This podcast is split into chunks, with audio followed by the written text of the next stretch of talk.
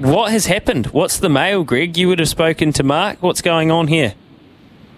Yeah, caught up with Mark yesterday, and um, he said it was a pretty sombre stable uh, yesterday morning, being being Thursday, because after she fast worked on Wednesday, she did her normal thing, went out in the paddock, um, did it, came in to, to, to have her dinner, and um, yeah, her tendon had blown up a wee bit, so they wrapped it, hoping that she'd just um, you know brushed it or done something in the paddock to it, but unfortunately, uh, no, it blew up again, and um, yeah, she's had to be put aside. So uh, after 18 straight victories, it's been a hell of a ride for the Connections. They've basically had no bad luck. Um, they've had uh, the worst possible luck leading into her final race of the season.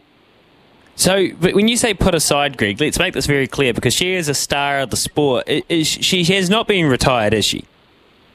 Absolutely not. No, uh, the the scan's yet to be uh, yet to be done because they're waiting till the swelling goes down. That may very well have been done this morning. I'll uh, I'll, I'll, get a hold of Mark shortly and, and update you. But um, they have to allow the swelling to go down so they can scan it properly to determine what sort of damage is there. He said to me yesterday his initial thoughts were six months out or six months away from the racetrack. So um, yeah, that's that's not a total disaster. He said he didn't think it was that bad.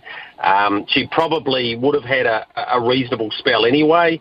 Um, although Australia was a possibility in sort of February, March. But um, who knows, Louis? She's such a star, 18 from 18. Uh, everything they threw at her, she has uh, been able to uh, deliver on. And um, I think, you know, judging by what he's been saying, around the last eight to 12 months that she's as good as the boys. So that would indicate that when she does come back and she has to take on the free for allers, providing this injury is not too bad, um, then we're going to see the absolute best of her because she can only get stronger.